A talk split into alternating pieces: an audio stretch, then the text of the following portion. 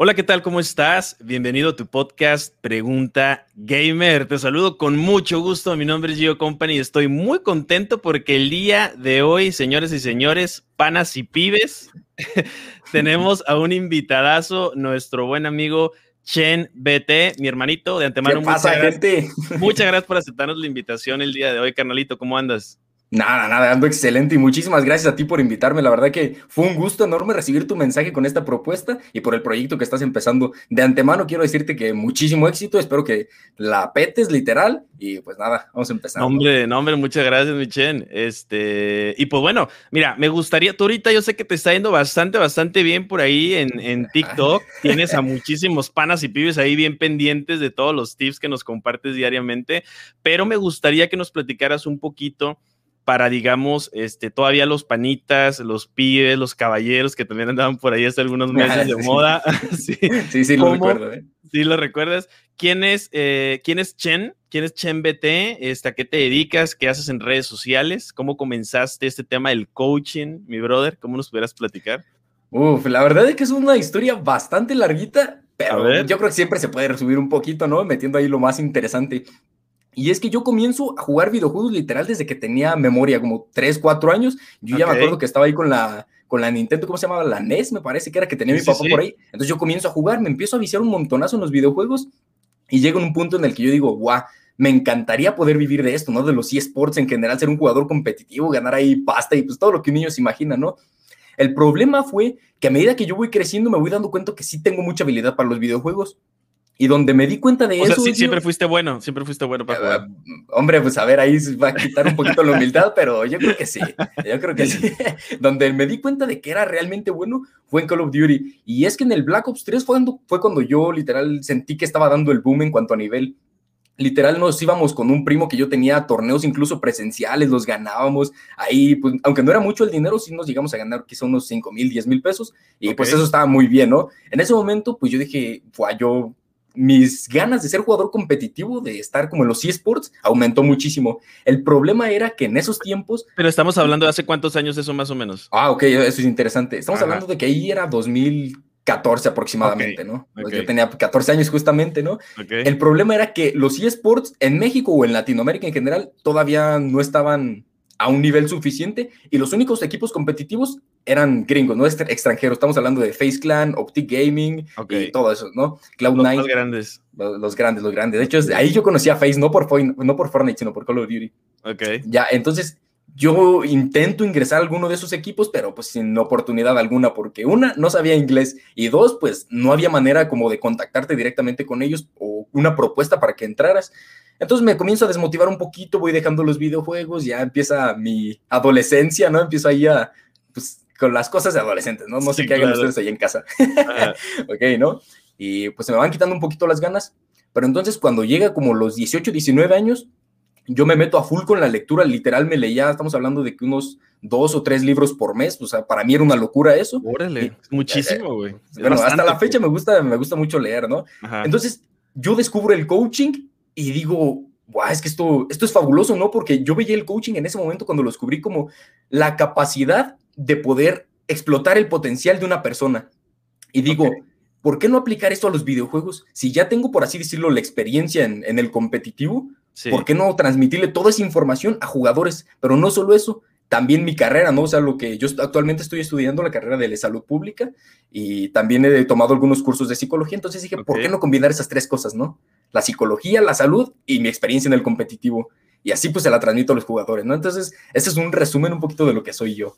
Oye, Chen, ¿y cómo comienzas en el tema de las redes sociales? No, o sea, porque, porque una, una, por ejemplo, tú me dices que me, quiero, me quería dedicar a esto, eh, prácticamente estás juntando como las tres cosas que más te gustan en, en, sí, hablando sí. de este ámbito, ¿no? Y, y, y, qué chingón. ¿Y cómo hace el paso a las redes sociales? O sea, ¿en qué momento dices tú, sabes qué, quiero empezar a compartir esto, quiero empezar a impactar a, a jóvenes? Este, ¿Cómo comienzas esta carrera en tus redes sociales?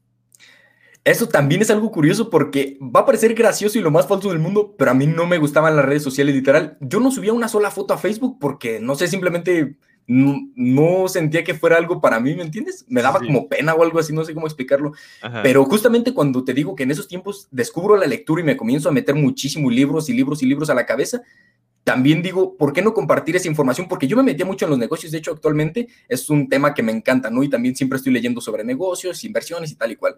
Entonces, yo me creo un perfil en Instagram donde digo, les voy a transmitir todos mis conocimientos de negocios y todo eso a las personas mediante videos. Y de hecho, mi Instagram actual por el que me mandaste mensaje, ah, yo borré todo, yo borré todo, pero antes tenía un montón de videos eh, sobre explicaciones de cómo invertir. Finanzas personales y todo el rollo. Ok. Y entonces ahí fue como cuando yo empecé a, darme cuenta que me gustaba mucho compartir mi cara en videos, no información y estar hablando y súper alegre y motivar a la gente y todo eso. Sí, sí, sí. Pero llega un punto en el que me doy cuenta que también estaba todo el tema de las estafas piramidales y de la gente que te decía, invita a tantos amigos a este negocio y vas a ganar tantos dólares y para invertir y demás.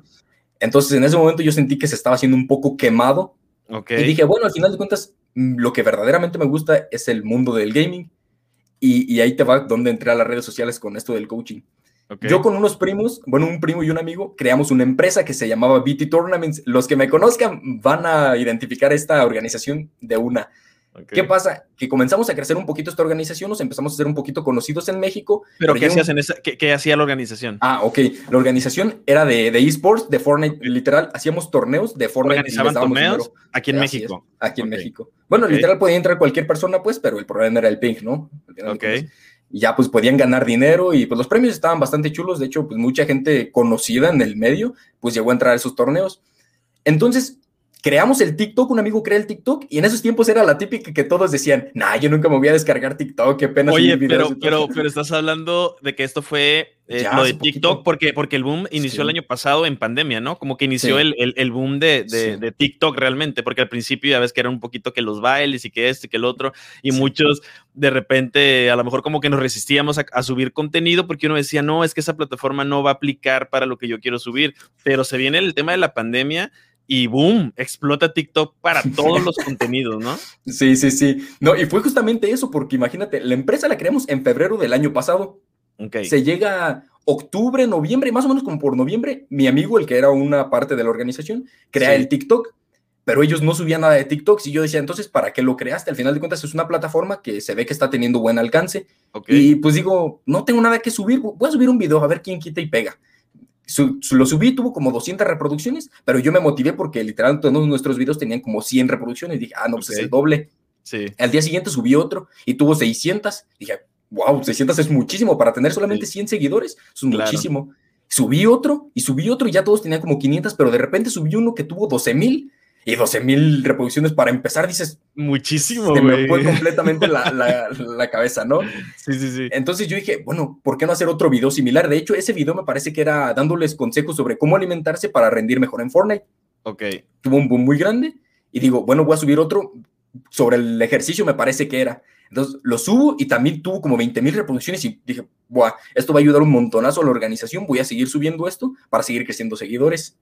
¿No? Entonces, llega un punto en el que estábamos creciendo tantos seguidores, literal, llegamos como a, desde que subí ese primer video que te digo que tuvo mil reproducciones, tuvo como 20 mil seguidores así de la nada. Bueno, fueron como 10 mil, te miento, fueron como 10 mil seguidores.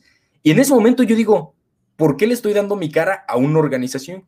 Cuando este, este contenido, por así decirlo, no va enfocado a torneos ni nada de eso, sino como ayudar a los jugadores a que aumenten su nivel. En ese momento yo me cambio de cuenta, les digo, no, pues vayan a seguir. Nada más me siguieron como 800, pero ya era un buen inicio. O sea, ya, ya, tú, ya tú creaste tu, tu cuenta personal. Mi cuenta personal, sí. Y, dije, aquí voy a empezar a subir los consejos que antes daba en esa organización, pero ya más enfocados a ayudarlos a mejorar y ya no tanto a los torneos. Entonces, sí, pues empecé y subí un video y tuvo 50 mil reproducciones. Yo dije, pero que me estás contando y que subo otro que tiene 100 mil. Digo, no, no, es que se nos está yendo la cabeza completamente. Subo otro y literalmente los primeros 20 videos que subí, todos tenían mínimo, mínimo como 30 mil reproducciones. Virales, virales, virales. Virales, sí, yo para mí eso era una locura. Nunca había tenido un video con más de mil reproducciones en mi vida, entonces ya tú te imaginarás, ¿no? Sí, claro. entonces, pues ya ahí básicamente comienzo, ¿no? Perfecto. Oye, Chen, y por ejemplo, hay mucha gente ahorita precisamente que decías el tema de, los torneos, ¿no? Y, del mundo competitivo de los esports, eh, Call of Duty, que tenemos Fortnite, que tenemos Free Fire, Apex Legends, un chorro de juegos, ¿no? Muchísimos que están en la escena del competitivo, Smash Brothers, por ejemplo. Ah. Este, hablando de esta parte, hay mucha gente que todavía ve a los, a los videojuegos como jueguitos, ¿no? Ah, sí, es que el niño está jugando jueguitos ahí eh, en la tablet, en la computadora, en la PC, en la consola, etcétera, pero no se dan cuenta que detrás de eso hay un mundo gigantesco llamado esports, una escena de muchísimo dinero, ¿no? Muchísima inversión, ya hay marcas, casas gaming, equipos que valen ahorita están cotizados en millones de dólares a nivel internacional. Eh, muchos equipos creciendo muy fuerte aquí en México, que al ratito vamos a platicar sobre eso, pero ¿cómo es posible que haya gente que todavía no conoce esa parte? O sea, ¿tú crees que ahorita el tema de los esports es muy nuevo aquí en México en comparación de, de Europa, de Estados Unidos, de los asiáticos? ¿Qué nos falta? ¿Qué se viene en ese rubro de los esports en los próximos tres o cinco años para aquí, para, para Latinoamérica, digamos? ¿Tú cómo ves esa parte? Sí, fíjate que todo lo que dijiste me parece completamente cierto. La gente todavía tiene muy metido en la cabeza que los videojuegos es algo como para divertirse, para niños, ¿no? Para entretenerlos y tal y Como cuando uno jugaba Mario Bros, ¿no? Sí, sí, que lo hacías simplemente por diversión, ¿no? Por echarte unas risas, por intentar completar los niveles y ya hasta te lo pasabas y cambiabas de juego o dejabas de jugar simplemente. Pero fíjate que un dato muy curioso, que no recuerdo ni dónde lo vi, pero me parece que en 2018, 2019, los eSports se convirtieron en la cuarta mejor cosa para invertir. Por primero estaba, no me acuerdo qué cosa, pero en cuarto lugar estaban los eSports, que había muchísimo dinero, y es algo que todavía sigue, sigue subiendo, porque imagínate tú, yo creo que actualmente los niños ya crecen queriendo ser streamers y ya no tanto, ah, yo quiero ser bombero, yo quiero ser doctor, ¿me entiendes? O pro player. O pro player, sí. Ser pro player. No, y literal, a mí todos los días me mandan mensaje a mi Instagram, niños, eh, literal, yo no sé qué son niños, pero a veces ves las fotos de perfil o te dicen, oye, dame un consejo, tengo nueve años o diez años y dices, me quiero dedicar al competitivo y tú dices, oye, oye, yo a los nueve años todavía jugaba tazos, güey, yo creo. sí, seguir las canicas, ¿no? sí, sí, sí. Sí, sí, cierto, yo también totalmente. No, es que yo creo que tú y yo sí alcanzamos esa etapa, ¿no? De la infancia, por así decirlo, salir a la calle a jugar fútbol con los amigos. Y... E, e, es increíble. De hecho, por ahí hay una, hay unas memes, este, donde, donde decían, yo a los nueve años eh, y jugando en la PC al Paint, ¿no? A, dibujar una carita. Y ahorita ponen niños de nueve años con sus teclados. sí, macreando ahí a todo, todo lo que da, ¿no? Super edits acá y todo el rollo. De locos. ha evolucionado demasiado rápido todo lo que es la industria. Ahorita los jóvenes, como tú dices, quieren ser streamers, quieren ser pro players, eh, todos quieren ser este, como sus ídolos. Por ejemplo, tenemos a Yelty, tenemos a, a, Lich, tenemos exactamente muchos exponentes, ¿no? Aquí en México bastante importantes, hablando en, particular de Fortnite. ¿Tú cómo ves esa parte de lo que es ahorita eh, ser pro player, ¿no? Porque, por ejemplo, eh, muchos están destacando demasiado, diría yo. O sea, afortunadamente, o sea, están teniendo un impacto increíble donde lo siguen decenas de miles de jovencitos. Es un crecimiento increíble, ¿no? Y yo creo que de repente son niños tan jóvenes o jovencitos que tienen 15 años, 16 años, 17 años, que de repente sean, se hagan famosos por jugar videojuegos y que tengan un alcance de miles o de millones de personas es increíble. Y yo pienso, no sé ahorita lo que, lo que tú me digas, que ahí es donde entra el coaching, ¿no? O sea, el tema mental, porque una cosa es, yo sé jugar, yo soy muy bueno en un videojuego, pero ¿cómo le hago cuando tengo que jugar videojuegos? Porque no es lo mismo cuando tú estás solito en tu casa este, y, puedes topear, ¿no? te, puede ir, te puede ir bien en una clasificatoria, pero tú jugando solo en tu casa tranquilamente. Pero ¿qué pasa cuando tienes que jugarlo en vivo, ¿no? Delante de 20, 30, 50 mil personas ahí yo creo que, es otra escena totalmente diferente y yo creo que ahí es donde pudiera, pudiera entrar el coaching, ¿no? O sea, ¿tú cómo ves eh, tu rama, lo que es el coaching dentro de los esports? ¿Cómo, cómo crees, dónde, dónde, crees que es donde encaja o donde, donde podemos empezar a hacerlo funcionar dentro del mundo competitivo? Ok, eso que dijiste es muy cierto porque ahorita actualmente los pro players de, por ejemplo, Fortnite, que es algo en el que más me enfoco yo actualmente, estamos hablando que son súper jóvenes, tipo Alich, que lo mencionabas, tiene creo 17 años, y estamos hablando de que muchos pro players que tienen 14, 15 años no han vivido todavía esa parte de la adolescencia y por lo mismo de estar 24 horas ahí grindeando a full y no salir de su cuarto, a veces se pierden estas experiencias, por así decirlo, y eso los termina afectando mentalmente. Y te pongo un ejemplo muy claro. Hace, no sé si fue poquito, pero yo vi un video en el que Pipe Punk, lo conoces, ¿no? Sí, claro. del Dead explicaba que a él sentía que le faltaba precisamente vivir esa parte de su infancia, que él actualmente tenía depresión porque en su adolescencia, en lugar de salirse con sus amigos, vivir las fiestas, las borracheras o jugar simplemente en la calle con sus amigos, él se metía directamente a su casa a jugar Halo Y eso lo condicionó a estar en depresión actualmente porque no vivió esa parte de su vida, por así decirlo. Y siempre no, eso le no, tuvo, no tuvo un balance adecuado, pues. Entre, ¿sabes que Voy a jugar dos o tres horas, está bien, voy a hacer mi training este, para lo, competitivo, pero también me voy a ir dos o tres horas a jugar fútbol con mis amigos, o ir al cine, o salir, o despejarte un poquito, ¿no? Sí, y es que al final de cuentas es una, mm, ¿cómo podemos? Es un dilema total, porque yo creo que ahí, como tú lo mencionas, ahí entraría perfecto el coaching. ¿Cómo hacer que grinden, que sigan este, enfocándose en el videojuego, pero al mismo tiempo que no dejen de vivir experiencias, que no dejen de, no dejen pasar cosas, por así decirlo, ¿no? Pero el problema es que la mayoría de pro players actualmente que he visto, que se enfocan también en vivir su vida y tener una salud mental buena y todo eso, dejan un poquito de lado el competitivo y eso los lleva a no topear a no ser tan reconocidos como otras personas que sí están 24 horas ahí, ¿no? Entonces sí es un tema un poquito complicado pero pues, no sé.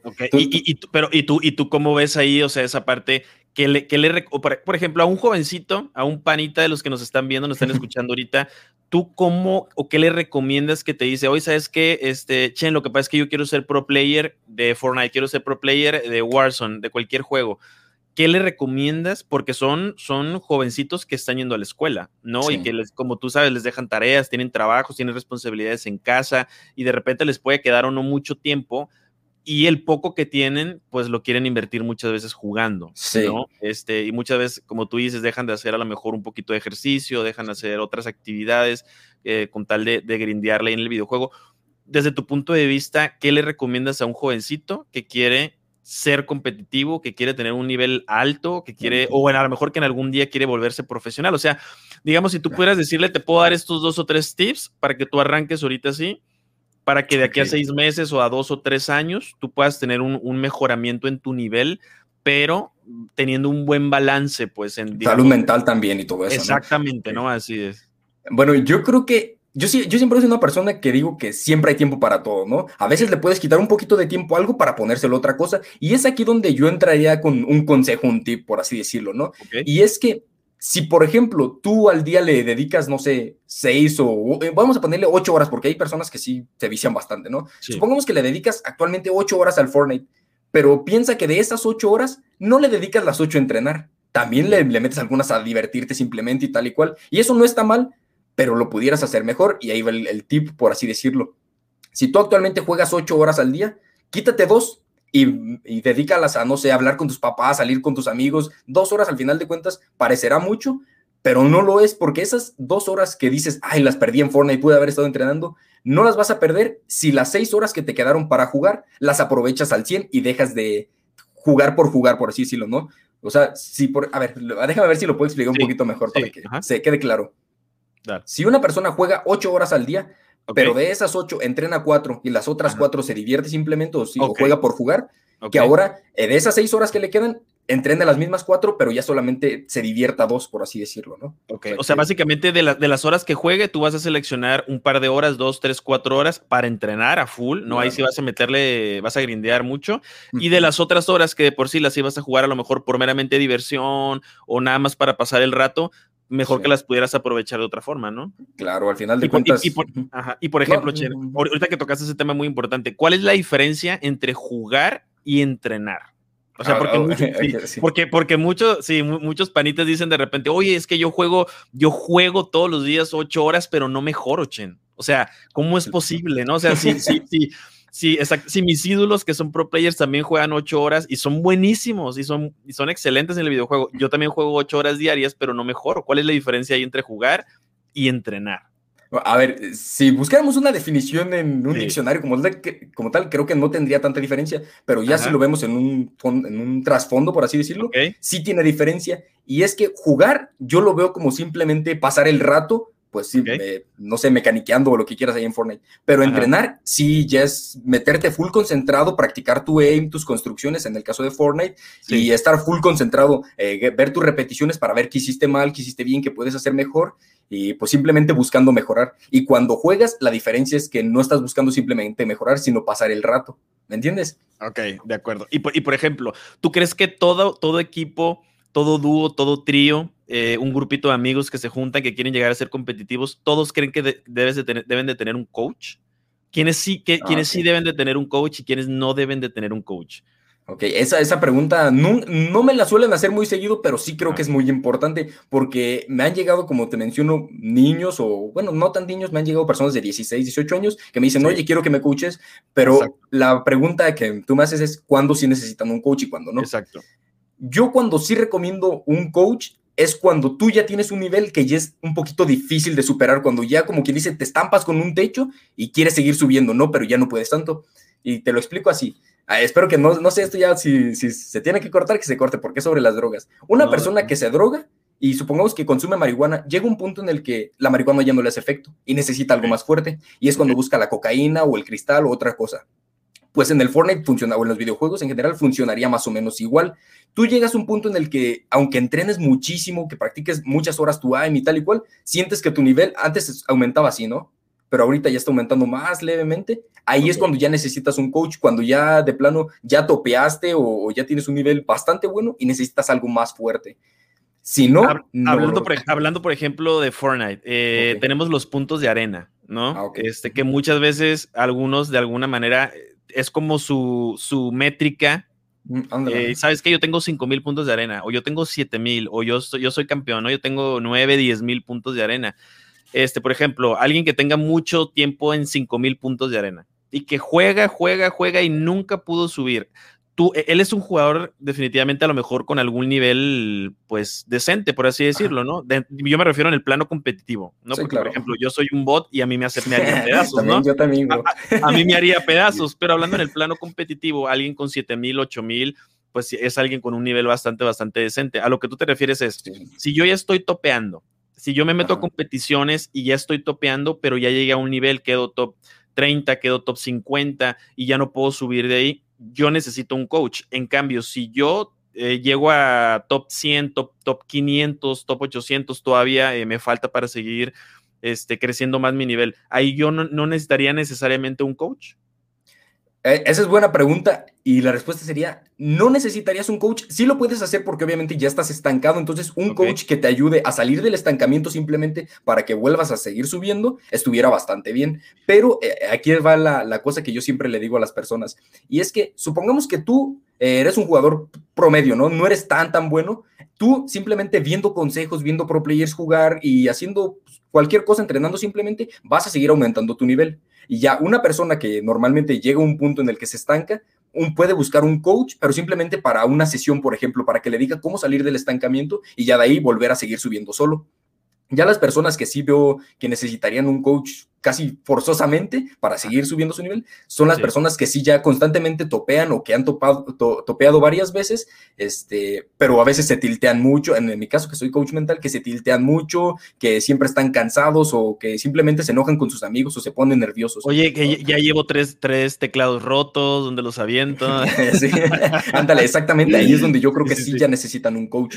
Oye, este, y por ejemplo, ahorita hablando de ese tema, de, de los equipos, las competiciones, Ahorita anda de cierta manera un poquito de moda que entre algunos jugadores competitivos cambian, yo, yo los veo y cambian muy constantemente de equipos, ¿no? De tríos, de dúos, o sea, es bien común y de repente si ahorita tú y yo somos dúo eh, o hacemos trío con alguien más para jugar alguna competición y a lo mejor no nos va bien en una o en dos y ya andamos buscando otros equipos. ¿No? Yo lo veo o, lo intento relacionar, por ejemplo, con los deportes. Es como, es como si a lo mejor en algún equipo de fútbol, si en una, si en una temporada este, o en media temporada no nos fuera demasiado bien, ya cambiáramos a todos los jugadores del equipo y normalmente no funciona así, ¿no? Entonces, yo siento que a lo mejor les faltará un poquito de constancia. No sé tú qué piensas, ¿no? De que los equipos estén cambiando cada dos o tres meses de tríos y de dúos. O sea, ¿tú cómo, cuál es tu perspectiva de esa parte? ¿Será que les falta coaching o cuál será el tema? Lo veo exactamente igual que tú, como en los equipos. Si les va mal una temporada, ¿por qué vas a cambiar todo el equipo, no? Y es que muchas personas creen que si, por ejemplo, Clicks, Benji y, y Mongrel, que son jugador, tres jugadores muy tops, se juntaran y hicieran trío, directamente topearían en todos los torneos. Y la respuesta, aunque parezca curiosa, es que probablemente no topeen. Y la respuesta es, bueno, más bien la cosa por la cual no topearían es porque quizá no se llevan tan bien, quizá no tienen esa confianza de de corregirse un error, vamos a ponerlo así. Y eso mismo los va a condicionar a no, a no mejorar. Y lo que hicieron mal en un torneo o una partida, lo van a volver a repetir en la otra, porque no tienen química. Entonces, pues ese es, mi punto de eh, vista. ¿no? Es como si de repente intentaran meter en el mismo equipo a, Messi y a Cristiano Ronaldo, ¿no? Mucha gente pudiera decir, no, hombre, sería, sería indestructible el equipo, pero no necesariamente. O sea, a lo mejor entre ellos en el campo no se van a llevar, puede que sí, ¿no? O sea, puede que sí se lleven muy chingón, pero también existe la posibilidad de que no se lleven, no, no, no, su modo de juego no se adapte a jugar juntos y al final no funcione. Yo, creo, yo creo que sería algo así, ¿no? Sí, claro, y es que además, otro un punto importante que dijiste, y es un problema que yo he visto en otros lugares, en Fortnite no tanto, pero sí puede pasar. Y es que supongamos que se junta Clicks, Mongrel y Benji Fishing, ¿no? Los tres jugadores tops. Pero Clicks, eh, por creerse o por querer verse mejor que los demás, intenta hacer cosas simplemente para superarlos o para verse mejor que ellos. Y poniendo el ejemplo del fútbol, imaginemos que está Cristiano Ronaldo y Messi. Quizá Cristiano Ronaldo tiene para darle un pase para que quede solito Messi y la meta, pero por quererse ver mejor, tira el, tira el, tiro, vaya, Cristiano Ronaldo y lo falla, ¿no? Entonces, ese es un problema por quererse llevar como quien dice eh, ¿cómo, cómo, se podría decir la... El protagonismo. El protagonismo, ok. Pierden una oportunidad, ¿no? Entonces, que al final de cuentas sí tiene mucho que ver las personalidades, ¿no? O sea, las personalidades al final de cuentas deben ser complementarias. Eh, y, tú, por ejemplo, que eres, este, o que sabes bastante del tema competitivo, ¿tú qué recomiendas? O sea, tú para un pibe que nos está viendo ahorita, eh, e, es importante que sepa también, independientemente de que tenga un amigo que es muy bueno, porque eso es muy común. Oye, ¿sabes qué? Es que yo tengo dos amigos que son buenísimos y yo también soy buenísimo y no topeamos. Entonces, puede ser que tenga mucho que ver con lo que tú dices, de que a lo mejor las personalidades son muy iguales. Entonces, entre los tres, como que a lo mejor sin querer, este, sin darse cuenta, se meten el pie uno al otro porque ser el protagonista, ¿no? Este, ¿cómo, crees que, pudieran trabajar esa parte, por ejemplo? no, y eso que dices es totalmente cierto. Y hay una frase que se me ha quedado muy grabada en la, en la mente, ¿no? Y es el hecho de que la gente quiere verte bien, pero nunca mejor que ellos. Cuando ven que estás como superándolos, te meten el pie directamente porque dicen, no, no, no, ¿cómo me vas a superar tú a mí? Y entra el ego, ¿no? Entonces, eso es un problema muy común en la mayoría de dúos o tríos que he visto. Ese es el problema. Cuando el que es mejor ve que el otro está subiendo su nivel, dice, no, no, no, ¿qué pasa? Y le mete el pie y lo baja. Entonces, eso es algo que muchas veces hacen inconscientemente. Y yo creo que aquí la mejor recomendación que yo les pudiera dar es que busquen trabajar eh, ese aspecto, ¿no? Obviamente no decirle, no, güey, pues, no me trates mal y tal igual, sino que, por ejemplo, se ven mis videos, ¿no? No por hacer spam, porque para que empiecen a trabajar eso. Y si ven que, por ejemplo, uno sí tiene la iniciativa y empieza a ayudar al otro, pero el otro se queda como con una actitud negativa y dice, no, yo no quiero no quieres información, esos consejos ni nada, es mejor cambiar de dúo o de trío, porque al final de cuentas son personas que solamente te van a arrastrar a sus condiciones, ¿no? Oye, y es que ahorita es bien importante este tema, porque por ejemplo, ¿tú cómo pondrías en la balanza? ¿Qué es más importante? ¿Lo técnico? O sea, ¿qué tan bueno soy yo eh, a nivel técnicamente ajá, en la jugabilidad del juego o la mentalidad, güey? O sea, ¿tú cómo pondrías ese, ese porcentaje? Porque por ahí hay mucha controversia, ¿no? Hay gente que dice, no, es que puedes tener toda la puedes tener una mentalidad de tiburón tal cual, pero si no tienes la técnica, con la mentalidad no vas a topear, ¿sí me explico? Y por el contrario, o sea, yo puedo tener toda la jugabilidad del mundo, puedo tener técnicas increíbles, puedo inventar nuevas técnicas que todavía nadie está utilizando, pero de repente a los momentos importantes me quiebro, me tilteo, me ofusco y nomás tampoco topeo, ¿no? Entonces, ¿tú cómo puedes balancear esa parte, güey? ¿Tú qué dirías que es más importante o cómo se complementan? Eh, fíjate que me parece muy interesante porque hace poquito yo puse un tweet hablando sobre eso y les pregunté, ¿qué creen que es más importante, la mentalidad o tener este, unas mecánicas literal gofas, así no brutales? Y la gente se estaba peleando y decía, no, que es mejor la mentalidad porque sin esto no puedes hacer esto y tal y cual. No, que es mejor la jugabilidad por eso. Al final, pues no se llegó a una conclusión, pero yo sí tengo una y es mi punto de vista. A lo mejor yo me equivoco, ¿verdad? Pero se las voy a dar. La habilidad difícilmente te dará mentalidad pero la mentalidad, tarde o temprano, te dará habilidad. Y lo voy a explicar para los que no les haya quedado claro, para los pibes, ¿no? Que les dices esto aquí. Sí, sí. Imagínate que tú eres buenísimo, tienes las mecánicas de Mongrel, el IQ de Mr. Savage y todo lo que quieras mecánicamente, eres el mejor. Pero te tilteas mucho, eh, te pones nervioso, eh, te pasan mil cosas a nivel mental, te frustras en un torneo presencial, ves a todas las personas en lugar de concentrarte en la pantalla y tal y cual, eso te va a terminar costando todo el torneo y no vas a lograr nada o difícilmente vas a lograr algo. Pero en cambio, si tú tienes una buena mentalidad, seas una basura en el juego, pero tú tienes una buena mentalidad, la mentalidad te va a dar disciplina y vas a decir, ¿sabes qué? Hoy no soy nadie, pero mañana voy a ser alguien, voy a ser el mejor y te vas a poner a, eh, vas a ser muy disciplinado, todos los días vas a entrenar, te vas a alimentar salud, eh, sanamente, vas a dormir tus horas, vas a consumir agua en lugar de refresco, vas a dejar los dulces.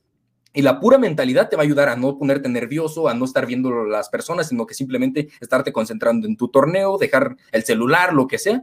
Y la mentalidad tarde o temprano te va a llevar a ser un god literal en, en el juego, ¿no? Entonces, yo creo y no porque yo sea coach mental, pero yo creo, en mi humilde opinión, que sí la mentalidad supera la habilidad. Oye, hay una frase que me hiciste recordar ahorita que dice que la disciplina tarde o temprano vencerá al talento.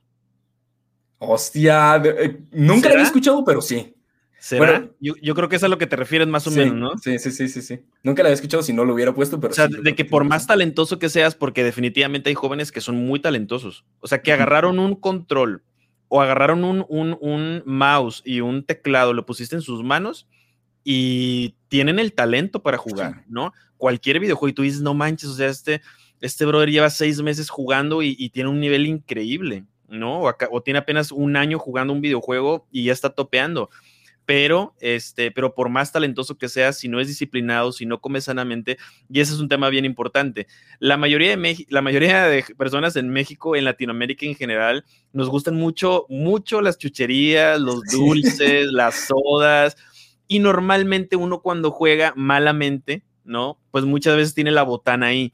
Para un jugador que se quiere preparar, eh, que se quiere preparar este, para niveles competitivos, para, para, para topear, etcétera, para este, entrar en, buenas clasificatorias, ¿tú recomiendas que al momento que esté entrenando, toda esa comida chatarra la deje por un lado y previamente que tú, que tú sugieres que hagan? O sea, que se hayan alimentado bien, que tomen pura agua. ¿Tú qué les recomiendas en el tema así muy, muy breve, en el tema de alimentación, para que su mente esté clarísima al momento de jugar?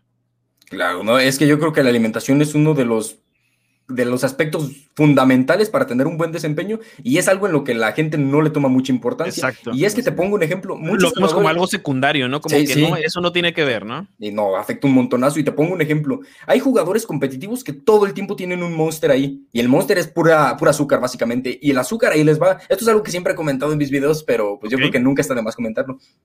Cuando tú consumes azúcar, se, estimula el páncreas y comienza a generar insulina. La insulina es un líquido que básicamente eh, regula el azúcar en la sangre.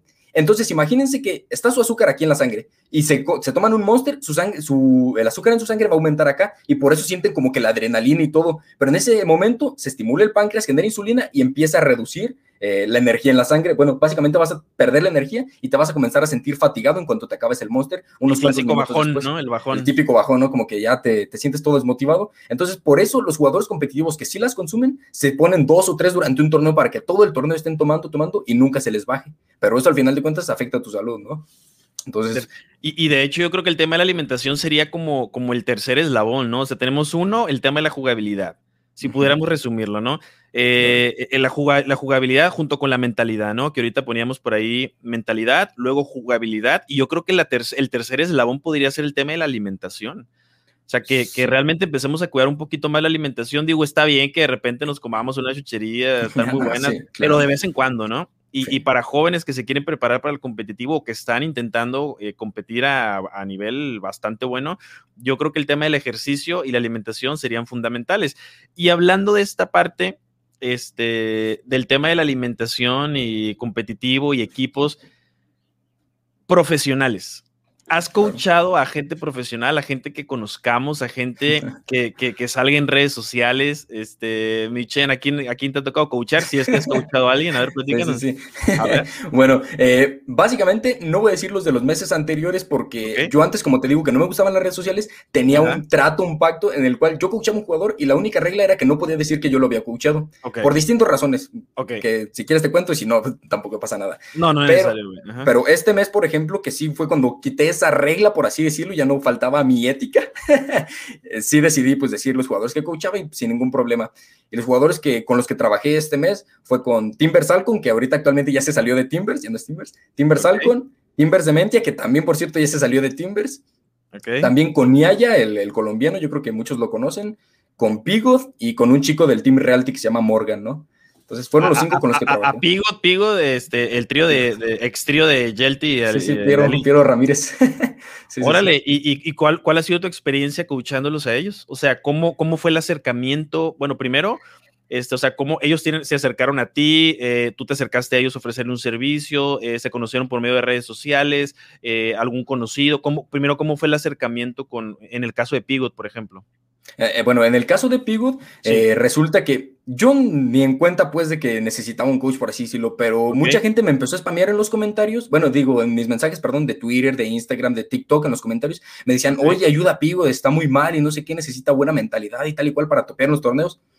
Y llegó un punto en el que dije, bueno, ¿por qué me insisten tanto? Voy a ver. Y me metí a su Twitter y sí, o sea, pues había muchos tweets como eh, en plan que estaba muy triste, ¿no? Que porque ya no podía topear, porque no encontraba trío y básicamente tenía una desmotivación enorme. Entonces dije, bueno, pues yo lo voy a hacer por la gente que me sigue y que lo quiere apoyar. Y dije, nada, pierdo con mandarle mensaje y le dije, oye, mira, eh, Piero, tú sabes más, o menos, más, o menos en qué fecha sería una No, esto fue a poquito, fue así como un mes, yo creo, ¿no? Un mes, ok. Sí, tiene muy poquito. Entonces yo le mando mensaje y le digo, oye, Piero, ¿sabes qué? Me, eh, pues tus seguidores están muy preocupados por ti, me comentan que esto y esto y esto. Yo soy coach mental y no sé si te gustaría que trabajemos. Y bien humilde Pigo me dice, no, yo encantadísimo, me, me, encantaría trabajar contigo. Y bueno, pues ahí empezamos, ¿no? Así, así lo conocí a él. Ok, y, y, o sea, ¿y tú, ¿y tú cómo manejas esa parte? O sea, ¿lo manejas como por sesiones? ¿Lo manejas como a decir, vamos a trabajar un mes, vamos a trabajar tres meses? ¿O tú dependiendo eh, la persona creas como un tipo plan, algo así? ¿O cómo, cómo, manejas esa parte? Bueno, eh, yo siempre he creído que las preparaciones para todos los jugadores, porque yo lo manejo como una preparación, no tanto como el coaching, sino como una preparación. No solo, es que, mira, yo lo veo así. Muchos coaches actualmente te dicen, yo te voy a coachar y te ponen rutinas y te pueden hacer mil cosas, pero ellos lo único que buscan, o bueno, lo que he visto que buscan es que trabajan contigo, sacan buenos resultados y ya está. O sea, tú los felicitas o les pagas, obviamente, pero después puedes regresar con ellos y a mí no me gusta que regresen conmigo. Eh, y eso suena curioso, ¿eh? A mí me gusta que después de que coche un jugador, no regrese a necesitarme otra vez, porque yo me gusta darles las herramientas para que después ellos solos las apliquen. Y yo, obviamente, ya cuando necesitan algo más fuerte, sí que me pueden buscar. Pero yo básicamente les doy las herramientas, ¿no? Porque no sé si has escuchado la frase de que no le des a un. ¿Cómo? Algo, que va algo así como: no le des un pescado a una persona. Enséñalo a pescar, eh, claro, y comerá pues el resto de su vida, ¿no? Entonces, eso es lo que yo busco, darles las herramientas entonces, cuando yo pues me contacto un jugador se contacta conmigo y comenzamos a trabajar, empiezo con cosas muy sencillas. Primero, estar seguro de que ellos van a dar el 100% en la preparación, que no se van a rendir, que no van a flaquear y que no me van a mentir, porque eso es algo muy importante. Me llegó a pasar muchas veces de que yo aceptaba trabajar con un jugador y le decía, oye, mira, puedes hacer esto y esto y esto porque te va a ayudar en esto y en esto y aquello. Y me decía, ah, sí, ya lo hice y tal y cual. Ah, bueno, pero resulta que no los hacía, entonces no tenía el resultado que yo esperaba que tuviera. Y tú, eso te dabas, tú te dabas cuenta, tú le dabas un, un, plan de trabajo y, te decía que no, ¿sabes qué? Sí, sí lo hice, profe, al clásico. Ah, sí, lo hice, profe. Pero, pero tú te das cuenta, pues, que realmente no, no está haciendo como ese esfuerzo, el esfuerzo extra para realmente eh, hacer, eh, llevar a cabo el plan, ¿no? Tal cual. Claro, y eso no me gustaba porque al final de cuentas dañaban, por así decirlo, mi reputación, porque un amigo que los conociera a ellos y supiera que yo los había coachado, pero que no había tenido los resultados que, que él esperaba, pues iba a decir, no, pues es un mal coach, pero realmente no fue mi culpa, sino que él no hacía lo que yo le pedía que hiciera, ¿me entiendes? oye, Chen, y ahorita me surge una duda, eh, ahorita lo que me estabas platicando. Este, por ejemplo, los equipos eh, de equipos profesionales tienen un coach de planta. ¿No? Normalmente, los que, normalmente. los que ya tienen sus casas gaming, ah, este, tienen su nutriólogo, tienen su psicólogo, tienen su coach, tienen su preparador físico, tienen absolutamente todo, ¿no? ¿Tú cómo ves esa parte de que, tienen, que tengan un coach de planta y, y, tú ahorita me dices de un plan de trabajo? O sea, ¿cuál sería la diferencia? ¿Tiene que ver con la persona? ¿Tú no le recomendarías, por ejemplo, tú no recomendarías que un trío a lo largo de una competencia, por ejemplo, hablando de Fortnite, que las competencias normalmente duran o, durante una semana, inician los Opens y al fin de semana son las Finals, ¿no? Por ejemplo, e, en una misma semana normalmente es cuando ocurre en la competencia. ¿Tú no recomendarías que algún trío eh, tuviera un coach durante toda la competencia? ¿A eso, a eso te referirías más o menos? Este, ¿O cómo, cómo sería el mejor, un, trabajo eh, bien planteado pues con un equipo? Ah, ya, bueno, eh, yo creo que en ese aspecto entraría un coach de Fortnite directamente. Es que mucha gente no sabrá, pero hay distintos tipos de coach. Por ejemplo, está, hay, ah, hay, coaches de AI que te ponen a practicar el AI, te ponen rutinas, te dicen cómo hacer cada movimiento y tal y cual. Se ah, enfocan full en el AI. Luego están los mental coach, que es, no es por hacerme el mamón, pero de México, de Latinoamérica, nada más me conozco a mí. Y hay otro en Francia que creo que es muy bueno, pero pues hasta ahí, ¿no? Ya luego están, por ejemplo, los coaches que son los más comunes, tipo Suja, Ruiz Player, que son muy buenos, pero ellos se enfocan a decirte qué, armas son mejores, por dónde rotar, cómo rotar, qué es el surge y todo lo dentro del juego, ¿no? Lo un poquito más la, más la técnica, más la jugabilidad ya dentro de, del juego. Muy importante. Entonces, ese tipo de coach te referías tú, ¿no? O sea, durante, Ah, ¿Sí, sí, sí, sí. Ah, ah, bueno, entonces yo ahí sí recomiendo bastante que, que, busquen un coach, bueno, los jugadores que ya estén topeando constantemente y lo que platicamos hace rato, que busquen un coach y durante toda, todo el torneo los esté preparando, les haga sus rutas, este, y pues su trabajo del coach básicamente, que yo no me puedo meter ahí porque, porque no soy de ese, tipo de eh, es, es, otro plano, ¿no? Oye, así es. ¿Y a ti, a quién te gustaría coachar? Digo, hablando, por ejemplo, de jugadores eh, aquí en México o jugadores internacionales, ¿no? A lo mejor este, en Estados Unidos, en Europa, ¿a quiénes te gustaría coachar en algún momento? Del de digo, digo, para que nos ayuden a etiquetar aquí en los comentarios, ¿no? pero creo que va a estar difícil y ahorita vas a entender por qué. De Latinoamérica me gustaría aquí, pero si no mal recuerdo, si no mal tengo entendido, lo coaché a Gorilón. Y, y no sé si se enfoque full en Fortnite y, o también en lo mental, ¿me entiendes? Entonces, si también fuera en lo mental, no me atrevería a solicitar trabajar con King por el mismo respeto, ¿no? Entre coaches y analistas y todo eso, ¿no? De no quiero meterme con tu jugador porque sé que es tuyo y por así decirlo no te robaría el trabajo, ¿no? ¿Me entiendes? Ok. Pero sí tengo dos jugadores que no sé si actualmente tengan coach mental y que me gustaría coachar. El problema es que no son de habla hispana. Es Benji Fishy y Mr. Savage. No, de locos, ¿no? Esos son los dos. Oye, ¿y ya practicaste tu inglés? Porque hace, hace ratito decías que, hace ratito decías que no, no, parlabas muy bien el inglés, ¿cómo vas ahí todavía? ¿Todavía no? no, y fíjate que ahí, ahí, ese es un mal ejemplo mío, no lo tomen. He dicho que me gustaría escuchar a Mr. Savage y a Benji Fishy, pero necesito el inglés y al mismo tiempo no lo estoy practicando. O sea, eso es falta de disciplina, ¿eh? Ahí veanlo directamente ese ejemplo, no lo tomen de mí. Agarren lo bueno nada más. Pero mira, el, día que te ponga, el día que te pongas a, aprenderlo, lo vas a aprender de volada, güey. Ah, sí, ahorita, ¿eh? tenemos un, chorro de herramientas para empezar con la música, las series. Este, es más, te pones a ver los directos de Mr. Sabas y ahí vas a aprender, güey. sí, no, de hecho sí. No, y fíjate que, por ejemplo, yo empecé a aprender este portugués por Duolingo. No sé si conoces esta aplicación.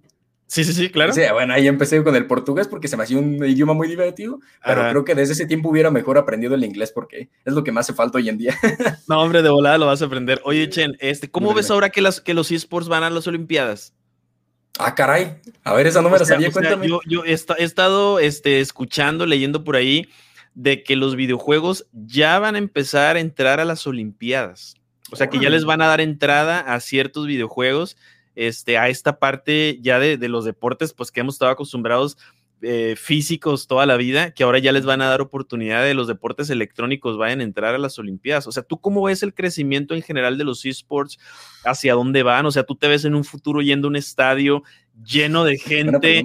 con dos equipos enfrentándose con pantallas gigantes como el Mundial de Fortnite, no sé si te acuerdes. Sí, no, este, O sea, tú ves ese crecimiento en toda Latinoamérica en los próximos años, donde los fines de semana, además que tengas la oportunidad de ir a ver béisbol o ir a ver fútbol, también puedas ir a ver un clásico de, deportes electrónicos? Wow, es una muy buena pregunta. Fíjate que yo no, no tenía ni en la, en la, cabeza, pues, que ya había, que ya iba a haber Olimpiadas, válgame la redundancia. No, no tenía ni idea y se me hace algo muy chingón porque creo que los esports van a llegar a van a batir récords, por así decirlo. Créeme que ahorita es apenas el inicio, así te lo digo yo. Yo los veo muy a futuro. ¿crees, que algún día algún un pro player de algún videojuego llegue a tener este, el impacto que un futbolista, por ejemplo? Sí, sí, totalmente. Es que ni me lo dudo. Y muchas personas que no estén enteradas de los videojuegos o que no sepan de este mundo van a decir, no, eso es imposible. ¿Cómo alguien que juega videojuegos, que jugaba al Mario Kart, va a ser alguien más reconocido que Messi? Pero yo creo que sí se puede dar el punto, ¿no? Porque piensa que allá hay pro players de, de Fortnite que tienen millones y millones de, seguidores, pues, en todas sus redes sociales, ¿no? Quizás no, se, no se comparan con Messi, pero pues no, no descartemos la posibilidad de que un día se pueda, ¿no? Entonces sí. Perfecto. Oye, este Chen, ¿tú, ¿tú crees que es bueno jugar de madrugada, güey? No. tú sabes que ahorita está, oye, oye, tú sabes que ahorita este, es bien normal, ¿no? Que muchos juguemos de noche. Por una, porque muchas veces que el internet, ¿no? Que durante el día me dicen los chavalos, es que no, es que mi mamá, mi papá y mi hermano todo el día están en el internet, este, en el Netflix, y hasta en la noche es cuando tengo este buen internet, eh, por ende buen ping, y los chavalos por ahí se la pasan jugando 12, 1, 2, 3, 4 de la mañana. Es un tema muy importante, yo creo que iba relacionado al tema de la salud, ¿no? Claro, claro. Al final de cuentas, pues lo principal es ese tema de la salud, ¿no? Porque dormir temprano, no desvelarse, pues reduce el riesgo de obesidad, de diabetes y muchas otras enfermedades cardiovasculares, ¿no? Que no nos metemos en ese tema porque a los jugadores les importa el Fortnite, no los videojuegos. y fíjate que es muy interesante esa pregunta porque si tú no te piensas dedicar full a competitivo, ser así tipo Mongrel, Benji Fishy, no importa que te desveles, pues, al final de cuentas vas a seguir mejorando, pero alguien que sí se quiere dedicar full al competitivo, ser topear y ser un jugador profesional, sí no es recomendable para nada que se desvele y la razón es muy sencilla. Nosotros, a medida que nos desde que nos levantamos, vamos tomando decisiones decisiones tan sencillas como si me pongo un short o me quito la pijama y me pongo un pantalón, o si desayuno cereal o desayuno pan. Esas son pequeñas decisiones que a lo largo del día van aumentando la fatiga y esto se le conoce como fatiga por decisión. Okay. ¿Qué, ¿Qué pasa? Que entre más tarde vayamos jugando videojuegos, las decisiones que toma el cerebro son más apresuradas y más incorrectas. Es decir, que si tú en el día, por poner un ejemplo en rasgos generales, tú en el día quieres tomar una decisión, así una decisión muy importante, es mejor que la tomes en la mañana, porque en la mañana el cerebro está más activo, está más relajado, está descansado porque viene de dormir y la va a tomar mejor. Pero si tú la tomas en la noche, simplemente la va a tomar por decir, ah, ya, agarra la que sea porque ya estoy muy cansado. ¿Me entiendes? Eso aplicaría en los videojuegos. Entonces, por eso yo no recomiendo jugar en la madrugada, ¿no? Oye, oye, Chen, ¿algún truco mental para que los panas y los pibes puedan negociar con sus papás el jugar videojuegos. sí, sí, no, sí, sí, sí, lo que, lo que pasa es que ahorita, por ejemplo, los chavalos este, me dicen, Gio, es que mi mamá, es que mi papá no me deja jugar, que este, que el otro, o, no, no entienden que quiero ser jugador profesional. ¿Algún tip, algún truco mental por ahí que puedan usar con sus papás? Y, oye, papá, ¿cómo, cómo, cómo, llegarles pues para que los dejen este, intentarlo? No, e, eso es algo bien común, como tú mencionas. Siempre hay jugadores, bueno, hay niños en su mayoría, porque ya los que tienen más edad, pues les da igual completamente, ¿no? Pero los que son más jóvenes y tienen este problema de que sus papás no los dejan jugar más de dos o tres horas, sí hay una recomendación y es que busques la manera de que ellos simpaticen contigo. La mejor manera es simplemente, tú estás en tu casa y de repente te pones así de la nada a lavar los trastes. Sin decir una sola palabra, los lavas y tu mamá lo va a ver, porque las mamás lo ven todo. En ese momento tu mamá va a decir, lavó los trastes, o sea, qué buena onda, ¿no? Algo quiere, ¿no? algo quiere, algo quiere, pero no le vas a pedir nada todavía. Tú esto lo vas a hacer a lo largo de los días, vas a barrerle o de repente no se vas a limpiar la mesa simplemente, lo que se te ocurra, pero que le ayude a tu mamá a doblar la ropa o echarle ropa a la lavadora. Cualquier ayuda pequeña va a ayudar un montonazo y la razón es muy sencilla. A medida que tú vayas haciendo esto, la mamá va a decir, hostia, él me está ayudando muchísimo, eh, que es hora de recompensarlo, por así decirlo de alguna manera, y ella se va a comenzar a portar de una mejor manera contigo. Entonces, en ese momento en el que ya supongamos pasó una semana y tú le ayudaste mucho en el quehacer y tal y cual, tu mamá va a comenzar a simpatizar mucho más contigo, va a, van a crear como un vínculo de confianza, por así decirlo, y en ese momento le puedes decir de una manera sutil, oye mamá, fíjate que a mí me gustaría jugar videojuegos un poquito más de rato, porque pues va a haber un torneo y los torneos duran tres horas y pues nada más me dejas jugar dos. Déjame acabar un torneo, no nada más esta vez, nada más una vez. Y ya la siguiente le vuelves a pedir lo mismo. Eso ayuda mucho, ¿eh? anótenle mis panitas. anótenle, anótenle. No, y, perdón que te interrumpa. Si dale, dale, dale, dale, Algo muy curioso es que a mí antes cuando era más pequeño, pues yo sí me metía full a los videojuegos. O sea, también salía mucho a convivir con mis amigos, jugar fútbol y todo eso, pero también le dedicaba mucho tiempo a los videojuegos. Y mi mamá de repente sí se enojaba porque decía, ah, ya jugaste mucho y tal y cual. El típico problema de todos. Pero yo lo que hice fue algo muy inteligente y también, si les sirve esto, apúntenlo. Yo tenía como 14, 15 años, te digo, y mi mamá un día me dijo, ya paga eso, ya llevas jugando mucho rato y no sé qué, no sé cuánto. Y le, me yo dejé el control ahí, ¿no? Yo era un típico jugador de mando, lo, lo pongo ahí. Le digo, mira mamá, con todo el respeto y cariño del mundo, a mi edad, actualmente todos mis amigos están tomando y fumando y me han invitado a sus fiestas. Yo no he querido ir porque no me gusta el alcohol, no me gusta el cigarro y en general son drogas que sé que perjudican mi salud. Pero si tú quieres que yo salga, porque además de eso, en la calle hay riesgos de que me secuestren o me maten o me pase cualquier cosa, pues adelante, yo sin problemas apago la consola y me voy con mis amigos. Pero, ¿qué te ganas con regañarme si yo estoy aquí tranquilo en la casa? Sabes que tu hijo está bien, que no corre ningún peligro jugando videojuegos. Y en ese momento mi mamá se quedó pensando, no me dijo nada, se dio la vuelta, se fue y nunca en la vida me volvió a decir nada, ¿eh? Directamente. Genial, un, un, IQ a tope, ¿eh? Un IQ a tope, no, pero me salió, me salió de repente, ¿no? no, hombre, genial, genial, Chen. Oye, este, ¿qué le recomiendas antes de finalizar, a todos los panitas que quieren ser pro players, que quieren ser streamers, que quieren crear contenido gaming, que quieren subir sus clips. Hay muchísimos jóvenes subiendo sus clips. ¿Qué le recomiendas? Quiero mejorar. En general, ¿qué le recomiendas a un jugador que en algún momento quiere llegar a ser competitivo este, y, no sabe cómo? Ok, ¿competitivo o creador de contenido? Que, competitivo, que competitivo full profesional, todo topear. Full profesional. Y un consejo para iniciar en esto del competitivo. Así es Ok, yo creo que lo principal es que se tracen un plan, un plan para llegar, o sea, directamente se pongan qué quieren lograr, una meta bien fija y luego esa meta la dividan en pequeños pasos. Por ejemplo, yo quiero sacarme un top 1 en la FNCS, que es como el torneo más importante de, todas las temporadas, de, hablando de Fortnite, claro. Entonces, esa es tu meta, el top 1 de Fortnite, pero luego esa meta la tienes que dividir en, en planes a corto, mediano y largo plazo. Entonces, antes de, de, sacar el top 1 en FNCS, planteate sacarte un top no sé, mil o dos mil, ¿no? Ya después de que lo saques, planteate sacar un top 500, luego un top 100 y ya directamente cuando saques el top 100, dices, este es momento de, sacar el top 1, ¿no? Entonces, el consejo o recomendación sería esa, trácense una meta y dibujen sobre esa meta un plan de acción para llegar a, ese objetivo, ¿no? Esa, esa sería mi recomendación, básicamente. Excelente. Brother, muchísimas gracias por habernos acompañado el día de hoy. Platícanos cómo te podemos encontrar en todas tus redes sociales. Si alguno de los panitas por ahí dice, oye, este Michen, es que yo te estaba escuchando ahorita, yo hoy estoy topeando, creo que te voy a echar un grito por ahí este, para, para, este, solicitar tus servicios. ¿Cómo te podemos encontrar en redes sociales, mi bro? Ok, en Twitter me encuentran como ShenBT, o sea, la X, la E, dos N, un espacio y la B de burro y la T, ¿no? En, Instagram me encuentran como ShenBT igual, pero obviamente todo con minúsculas, y entre las N y la, y la B, un guion bajo, ¿no? Ahí me imagino que yo lo va a poner por allá abajo. Sí, claro, sí, claro.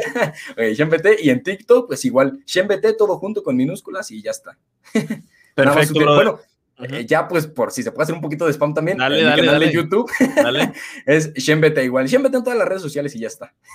Perfectísimo, brother. Pues muchas gracias, Canijo, de verdad, por, por, habernos dado la oportunidad de platicar el día de hoy contigo. La verdad, aprendimos un montón de cosas. Este, yo creo que ahorita ya estamos listos para topear, papá, ¿eh? no, no, muchísimas gracias a ti por invitarme. La verdad que para mí fue un gusto estar aquí, que me hayas invitado, fue un honor. Y pues nada, me toca entrevistarte a ti para la próxima, ¿eh? Órale, pues, ya Perfecto, mi hermano, cuenta conmigo. Muchas gracias, crack.